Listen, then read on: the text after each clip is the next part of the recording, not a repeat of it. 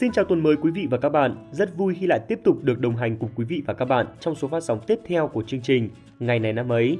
Hôm nay là thứ hai, ngày 17 tháng 1. Chương trình của chúng tôi được phát sóng trên YouTube, Mocha và các nền tảng podcast khác. Đến với chương trình, quý vị và các bạn sẽ được khám phá những kiến thức thú vị về nhiều lĩnh vực trong đời sống như lịch sử, văn hóa, thể thao.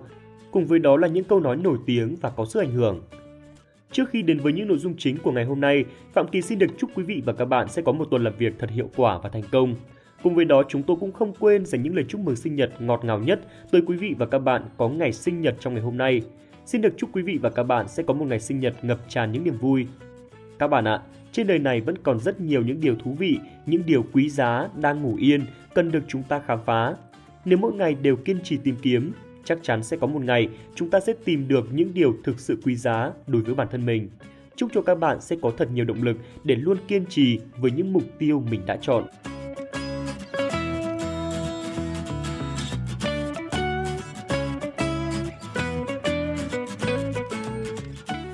Và bây giờ sẽ là món quà ngày mới mà chương trình muốn gửi tặng tới tất cả quý vị và các bạn đang lắng nghe chương trình. Và tất nhiên rồi, đó là một câu danh ngôn và câu danh ngôn đó chính là Lựa chọn của bạn sẽ tạo ra tất cả sự khác biệt trong điều mà bạn muốn đạt được. Quý vị và các bạn thân mến, trong cuộc đời này, ta sẽ đứng trước rất nhiều những lựa chọn khác nhau, có những lựa chọn chính bởi vì ta muốn, nhưng cũng có lựa chọn dù không muốn ta vẫn buộc phải lựa chọn. Nhưng điểm chung của những lựa chọn ấy chính là sẽ dẫn đến một kết quả trong tương lai mà chúng ta không thể đoán trước được. Khi đi học, ta cần lựa chọn xem nên học khối gì, nên chọn thi vào trường đại học nào để phù hợp với khối của mình học. Hay khi đi làm, ta phải lựa chọn giữa đam mê và thực tế. Chọn đam mê hay chọn công việc thu nhập ổn định. Và tất cả những lựa chọn ấy sẽ tạo ra những điều khác biệt trong tương lai của bạn. Có thể bạn lựa chọn đúng, tương lai của bạn sẽ nở hoa, nhưng cũng không chừa trường hợp bạn chọn sai và cuộc đời của bạn lâm vào bế tắc. Các bạn ạ, trên thế giới này không có lựa chọn nào ngay từ đầu đã chính xác chúng ta chẳng qua là chỉ đang cố gắng phấn đấu để biến những lựa chọn ban đầu đó trở thành chính xác mà thôi. Vậy nên đừng sợ đưa ra những lựa chọn, càng không nên vì đưa ra lựa chọn sai lầm mà hối hận, tiếc nuối. Một khi đã lựa chọn rồi thì có sao đi chăng nữa cũng phải dũng cảm bước tiếp, không ngoái đầu nhìn lại. Dẫu sao, cứ đi đi rồi trời sẽ sáng thôi.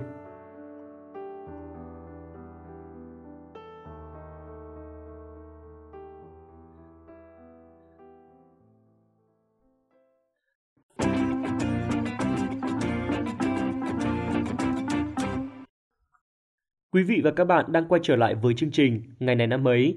Đến với phần cuối của chương trình ngày hôm nay, xin mời các bạn hãy cùng với Phạm Kỳ gặp lại MC Huyền Trang để chúng ta cùng đi tìm hiểu xem ngày 17 tháng 1 này của nhiều năm về trước có những sự kiện hay những câu nói, câu chuyện về nhân vật nổi tiếng nào các bạn nhé.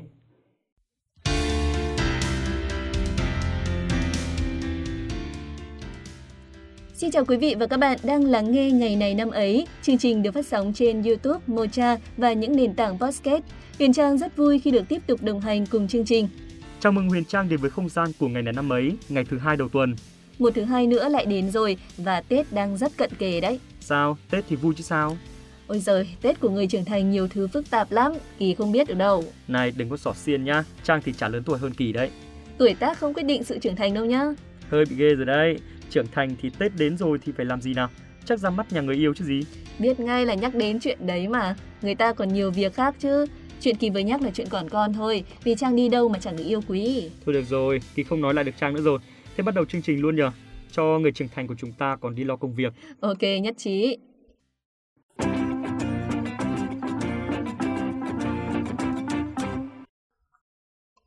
Quý vị và các bạn thân mến, hôm nay sẽ không có những sự kiện đáng chú ý trong nước, vậy nên chúng ta sẽ đến ngay với những thông tin trên thế giới nhé.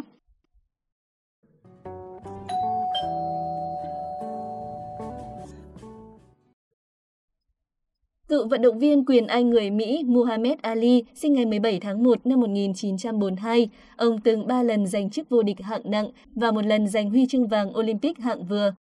Năm 1999, Ali được tạp chí thể thao Sport Illustrated và BBC tôn vinh là vận động viên của thế kỷ. Bắt đầu học quyền Anh từ năm 12 tuổi tại một câu lạc bộ ở địa phương, Ali nhanh chóng cho thấy tố chất tuyệt vời để trở thành một trong những tay đấm xuất sắc nhất. Muhammad Ali bắt đầu thi đấu quyền Anh chuyên nghiệp vào năm 1960 khi mới 18 tuổi. Trong năm nay, ông đã làm chấn động cả thế giới với tấm huy chương vàng Olympic Rome năm 1960. Danh tiếng của Ali trở nên bùng cháy hơn nữa kể từ năm 1964 khi đánh bại đối thủ Sonny Liston để giành lấy ngôi vô địch hạng nặng chuyên nghiệp.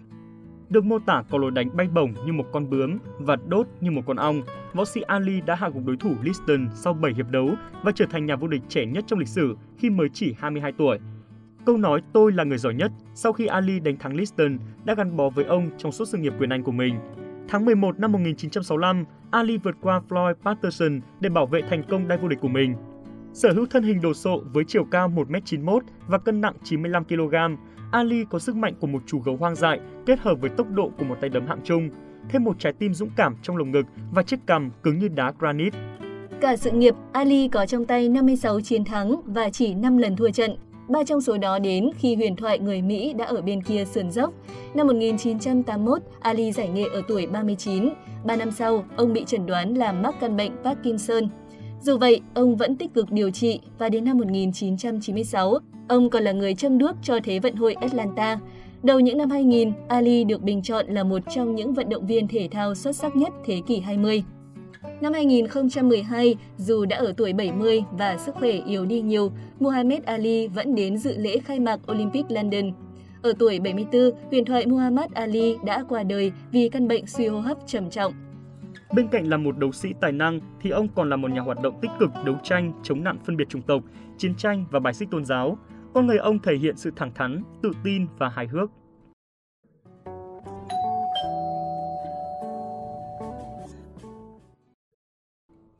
Xin mời các bạn cùng chuyển sang thông tin tiếp theo, một thông tin trong lĩnh vực giải trí. Nam diễn viên Trương Quốc Lập sinh ngày 17 tháng 1 năm 1955 tại Thiên Tân, Trung Quốc. Ông là một diễn viên, đạo diễn, kiêm chức vụ giám sát sản xuất phim nổi tiếng của Trung Quốc.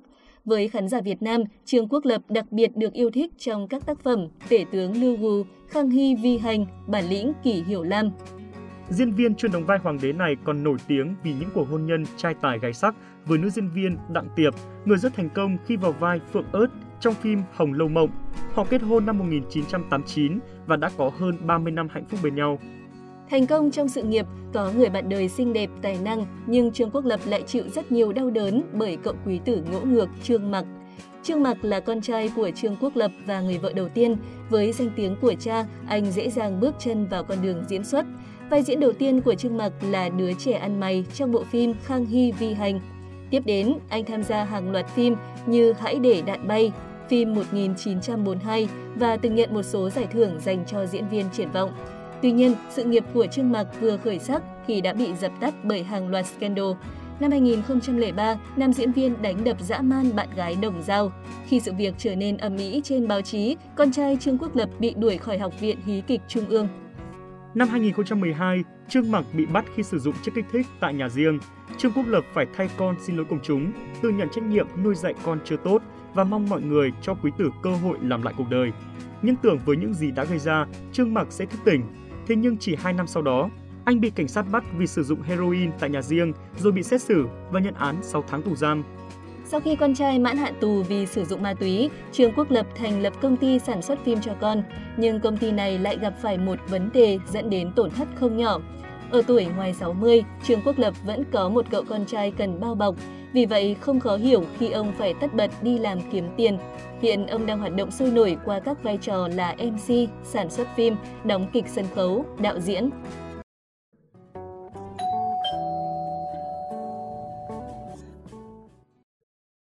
Trang này, không biết Trang có từng nghe qua câu nói đằng sau một người đàn ông thành công là một người phụ nữ biết hy sinh chưa nhỉ? À, câu nói này thì Trang cũng có nghe rồi, nhưng không biết tại sao Kỳ lại hỏi như vậy? Tại vì thông tin tiếp theo sẽ là về một người phụ nữ, một người vợ đã đứng đằng sau, trở thành hậu phương vững chãi cho chồng của mình, làm nên những kỳ tích trên chính trường Mỹ đấy.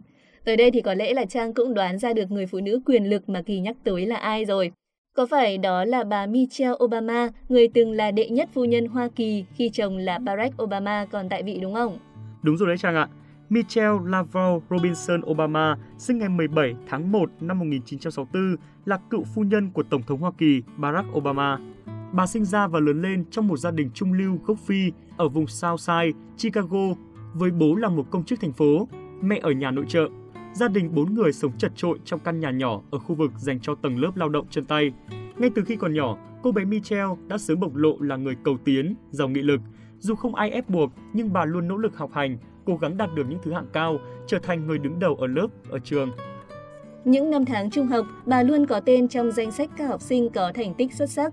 Sau các nỗ lực không ngừng nghỉ, bà ghi danh thành công vào Đại học Princeton danh tiếng hàng đầu nước Mỹ.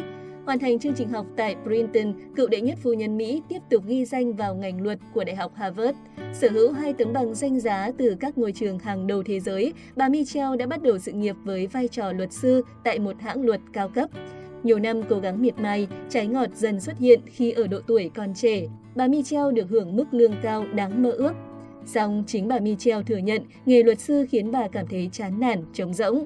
Sau đó, bà nghỉ việc và miệt mài tìm kiếm cơ hội tại các quỹ, tổ chức phi lợi nhuận phục vụ cộng đồng và các trường đại học lớn tại Chicago. Năm 1996, bà về làm phụ tá giám đốc sinh viên vụ cho Đại học Chicago. Ở đó bà phát triển trung tâm dịch vụ cộng đồng của Viện Đại học. Năm 2002, bà trở thành giám đốc điều hành các vấn đề cộng đồng cho các bệnh viện Đại học Chicago. Đến tháng 5 năm 2005, được bổ nhiệm vào chức vụ Phó Chủ tịch đặc trách đối ngoại và các vấn đề cộng đồng. Bà vẫn giữ vị trí này, tuy chỉ làm việc bán thời gian để dành nhiều thời gian hơn cho các con. Cùng với sự thăng tiến của chồng như là một chính khách hàng đầu của nước Mỹ, Michelle Obama trở thành một phần của nền văn hóa đại chúng. Tháng 5 năm 2006, tạp chí Essence kể tên bà trong danh sách 25 người phụ nữ có nhiều ảnh hưởng nhất trên thế giới. Trong năm 2007, sau khi ông Barack Obama tuyên bố tranh cử tổng thống, bà Michelle đã cắt giảm hầu hết công việc chuyên môn để tập trung giúp đỡ chồng. Ban đầu, bà chỉ dành 2 ngày trong tuần để tham dự các sự kiện chính trị và chỉ chịu ngủ xa nhà khi có hai cô con gái đi cùng. Nhưng đầu tháng 1 năm 2008, lịch trình ngày càng trở nên dày đặc, bà đã tham dự tới 33 sự kiện chỉ trong 8 ngày. Dù luôn sát cánh bên chồng trong suốt quá trình vận động tranh cử và được đánh giá rất cao, nhưng Michelle Obama luôn khiêm tốn và nói rằng tôi không phải cố vấn trưởng. Về phần ông Obama, khi thắng cử Tổng thống Mỹ vào tháng 11 năm 2008, ông khẳng định rằng tôi không thể thành công nếu thiếu sự ủng hộ hết mình của người bạn thân thiết trong 16 năm qua. Hòn đá tảng của gia đình, tình yêu của cuộc đời tôi và là tân đệ nhất phu nhân của nước Mỹ Michelle Obama. Đối với nhiều người, Michelle Obama là biểu tượng của người phụ nữ mạnh mẽ, quyết đoán, luôn dũng cảm đối mặt để giải quyết được những rắc rối. Ở phu nhân luôn toát lên một phong thái vô cùng tự tin. Cuối tháng 4 năm 2009, Michelle Obama được tạp chí People cho vào danh sách 100 người đẹp nhất thế giới năm 2009. Michelle Obama gia nhập bảng A cùng với những gương mặt nổi tiếng như Angelina Jolie, Halle Berry và Christina Aguilera không chỉ là người vợ, một hậu phương vững chắc của chồng, đệ nhất phu nhân Michelle Obama còn là một người mẹ bình thường như bao người khác. Bà hiểu rằng chỉ có sự thấu hiểu và cảm thông mới giúp tạo nên chất keo gắn kết tình cảm gia đình. Với những gì mà Michelle Obama làm được, nhiều người tự tin khẳng định Michelle Obama đúng là hình mẫu của câu nói. Phía sau một người đàn ông vĩ đại là một người phụ nữ vĩ đại hơn. Bà Michelle Obama có cuộc sống bận rộn sau khi rời Nhà Trắng năm 2017. Bà viết hồi ký Becoming và tham gia nhiều dự án giải trí hay tích cực vận động tranh cử cho Joe Biden trong cuộc bầu cử tổng thống năm 2020.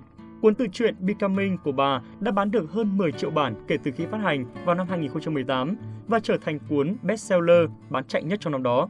Hơn thế nữa, tác phẩm này của bà Michelle lọt vào danh sách những cuốn sách ăn khách nhất trong lịch sử. Hiện tại, bà Michelle Obama muốn sớm rút khỏi các hoạt động công chúng để thế hệ sau tiếp nối con đường chính trị của bà. Và thông tin vừa rồi cũng đã khép lại chuyên mục ngày này năm ấy hôm nay. Rất cảm ơn quý vị và các bạn đã đồng hành cùng chúng mình trong những phút vừa qua. Còn bây giờ thì đã đến lúc Huyền Trang và Phạm Kỳ phải nói lời chào tạm biệt rồi. Xin chào và hẹn gặp lại trong chương trình lần sau.